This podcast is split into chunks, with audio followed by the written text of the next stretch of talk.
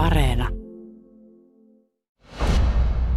Tarinat, jotka tulet kuulemaan, ovat yksittäisten henkilöiden kokemia tai kuulemia. Emme voi kieltää tai liian todentaa tarinoissa esiintyviä asianyhteyksiä, henkilöitä tai yksityiskohtia. Tarinoissa esiintyvien henkilöiden nimet ovat muutettu yksityisyyden ja kansallisen turvallisuuden suojelemiseksi. Kuuntelemalla hyväksyt ehdot. Tervetuloa mukaan. Minä olen tarinankertojanne ja Yle Kioskin toimittaja Lloyd Libiso ja nämä ovat Intti Storeja.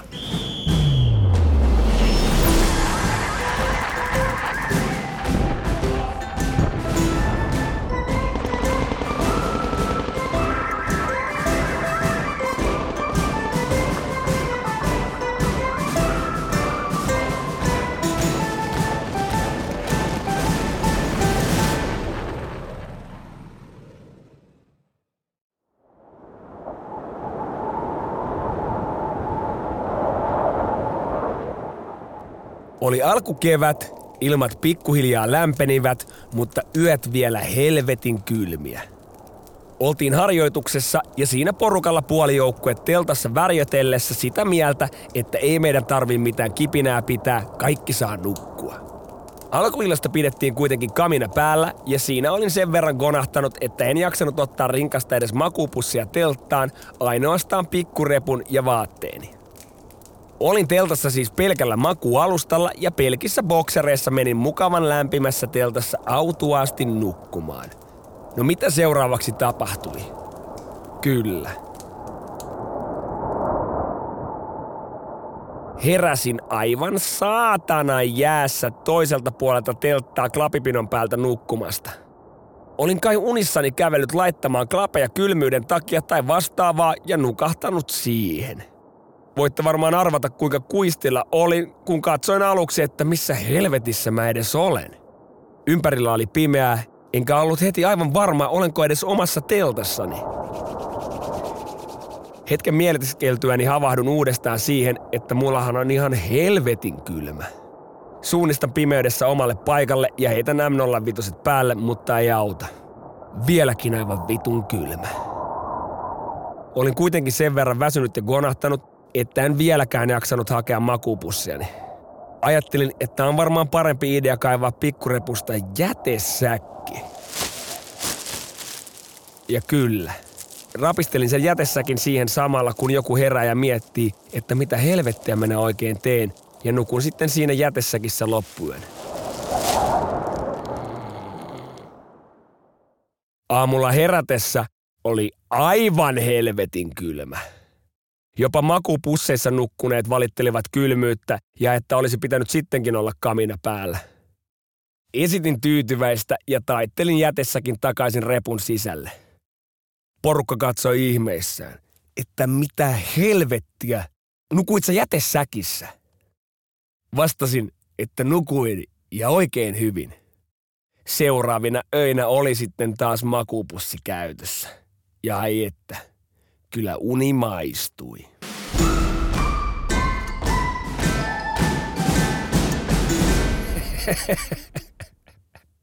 Kunnon sissi, arvostan.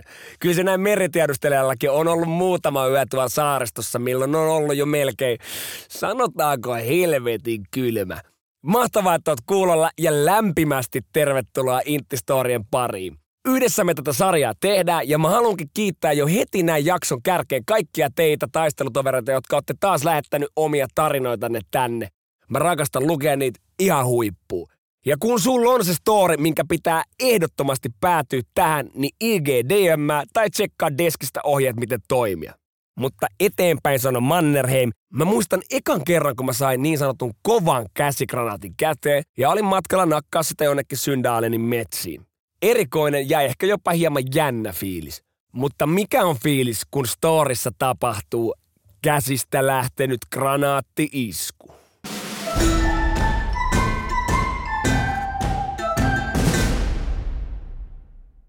Olin sotilaspoliisijoukkojen ryhmänjohtajana ja meillä oli miehistön loppusota eli niin sanottu tason mittaus.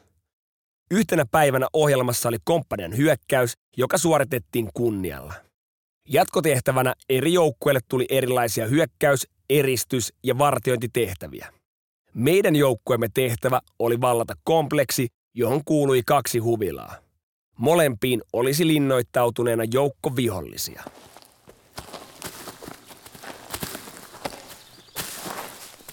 Oma ryhmäni sai kohteekseen toisen näistä huviloista. Käytössä meillä oli kasiliivit ja ekstrana harjoitussavukranaatteja ja lähdimme metsän siimeksestä lähestymään kohdetta ryhmämme kanssa. Pääsimme huvilan seinustalle ja ryhmittyimme jonoon, kun huomasimme, että huvilan ikkunoista alkoi työntymään rynnäkkökiväärien piippuja. Totesin mielessäni, että kohta lähtee ryhmältä henki, ellen keksi jotain todella johtajatason ratkaisua.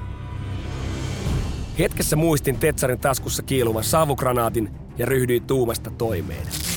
Revin kahvan ympäriltä teipin irti. Irroitin sokan eli kuljetusvarmistimen ja heitin granaatin lähimmästä ikkunasta sisään.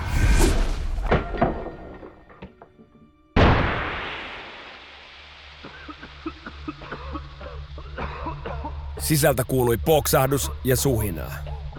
Hetken päästä ikkunoista alkoi työntymään ulos keltaista savua ja samassa rynnäkkökivärien piiput katosivat näkyvistä. Päättelen, että ratkaisu oli ollut hyvä. Lähdimme etenemään kohti huvilan sisäänkäyntiä. Päästyämme talon toiselle puolelle huomasin, kuinka valvovat upseerit raahasivat yskiviä vihollisjoukkoja ulos savuisesta huvilasta. Jäimme hämmentyneinä katsomaan tilannetta, kunnes yksi upseereista tuli toteamaan, että sovitaan nyt, että talo on tyhjennetty onnistuneesti.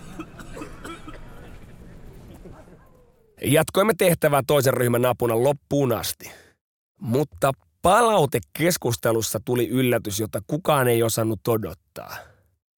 Johtava upseeri loi pitkän tuijotuksen minuun ja kertoi, että savugranaattini oli vierinyt suoraan vanerista tehdyn lipaston alle ja sytyttänyt sen palamaan. Granaatti ja tulipalo yhdessä loivat niin sakean savun taloon, että vihollisjoukot eivät löytäneet ulos ja näin ollen valvojat joutuivat evakuoimaan kaikki sisältä pois. Upseeri totesi tämän jälkeen, että rauhan aikana käsikranaatin sisälle heitto oli vastoin kaikkia varomääräyksiä, mutta sodan aikana sehän olisi aivan helvetin hyvä ratkaisu. Näin ollen loppu hyvin, kaikki hyvin. Saimme hyvän palautteen ja jatkossa myös varomääräykset kuuntelimme tarkemmin.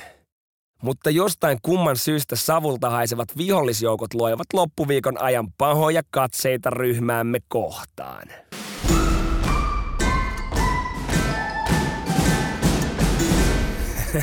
jäi, jäi. Ai että siellä on annettu vihulaiselle kunnon kyytiin, kun meinaa mestatkin syttyy palaa. Hatat meininki, kunnon meihem, vamos! TRA eli noin taistelun rakennetulla alueella hommat, niin ei kyllä yleensä petä koskaan. Nimittäin aika kuluu nopeasti ja sykkeet nousee, se on hyvää jumppaa. Ja voin sanoa, että sattuu ja tapahtuu, kuten käy myös tässä seuraavassa storissa, joka on aika rajua settiä, nimittäin runkkausonnettomuus.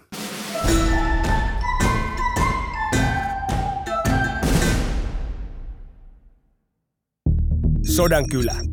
Heinäkuun saapumiserä. Kuljettajakurssi. Yöllinen seikkailutarina WC-tiloissa.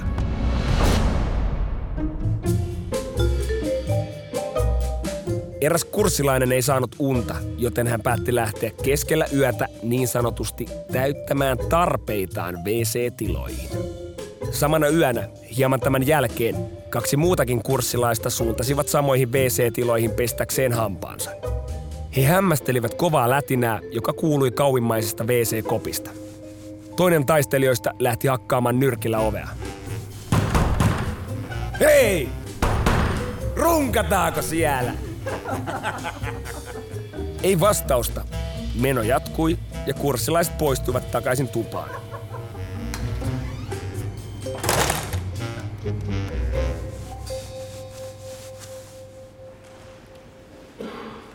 Myöhemmin yövuorossa ollut päivystäjä kyllästyi istumaan pöytänsä ääressä ja päätti lähteä yläkertaan tarkastuskierrokselle.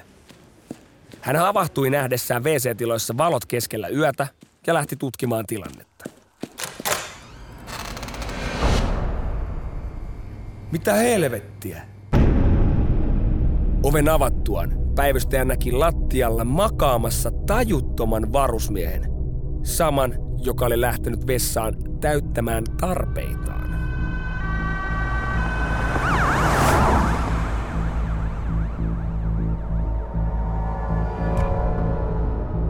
Päivystäjä sai heräteltyä tuupertuneen kaverin ja talutti hänet alakertaan. Hän soittaa ambulanssin ja paikalle saapuneet ensihoitajat tutkivat WCstä löytyneen varusmiehen. He kyselevät, miten ihmeessä hän oli tuupertunut vessan lattialle – Varusmies kertoo totuuden. No siis suoraan sanoen, vedin käteen ja katoin pornoa luurit korvilla. Sitten mä tuuperuin eka kerran ja heräsin. Lähin kohti tupaa, mutta ilmeisesti tuuperuin uudestaan, kun pääsin kopista ulos.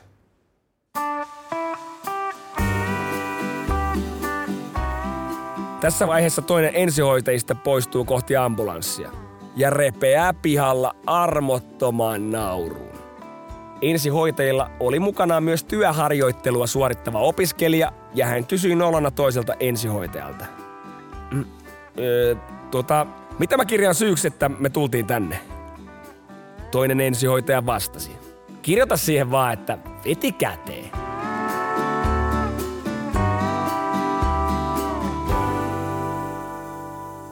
Jälkeenpäin kyseinen varusmies valmistui kuskiksi ja siirtyi takaisin kotivaruskuntaansa kuljettajaksi. Ja tämä tarina tietenkin seurasi häntä myös sinne perässä.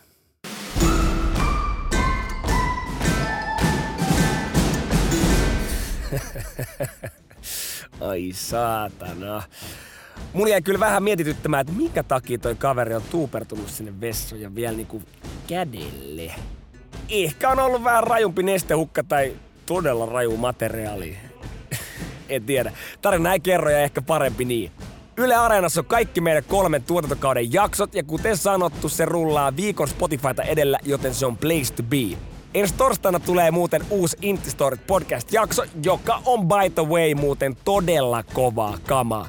Tässä vaiheessa Libiso kiittää ja kumartaa. Muistakaa juoda vettä ja vaihtaa kuivia sukkia. Ollaan kuulolla, nähdään somessa. Taakse poistuu!